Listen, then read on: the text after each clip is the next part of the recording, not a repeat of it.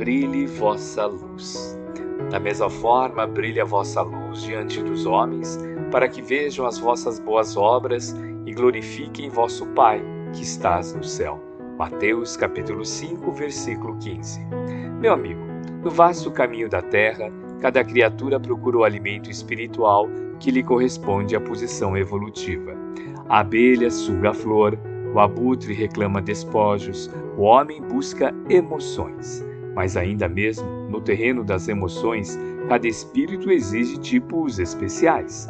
Há sofredores inveterados que outra coisa não demanda além do sofrimento, pessimistas que se enclausuram em nuvens negras, atendendo a propósito deliberado durante séculos. Suprem a mente de torturas contínuas e não pretendem construir senão a piedade alheia sob a qual se comprazem.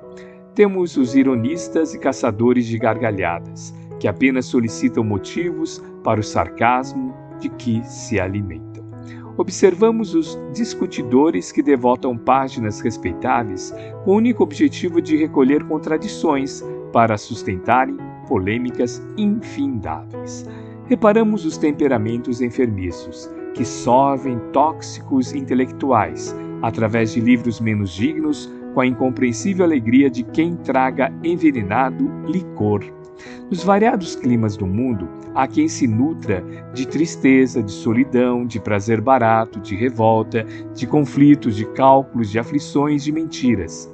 O discípulo de Jesus, porém, aquele homem que já se entediou das substâncias deterioradas da experiência transitória, pede a luz da sabedoria, a fim de aprender a semear o amor em companhia do Mestre.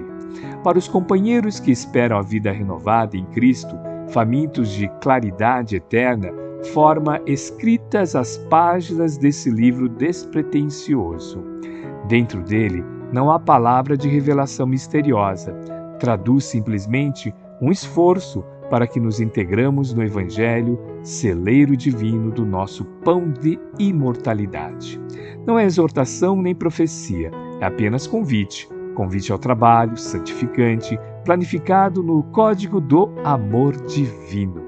Se a candeia ilumina, queimando o próprio óleo, se a lâmpada resplende, consumindo a energia que a usina lhe fornece, ofereçamos a instrumentalidade de nossa vida aos imperativos da perfeição, para que o ensinamento do Senhor se revele por nosso intermédio aclarando a senda de nossos semelhantes.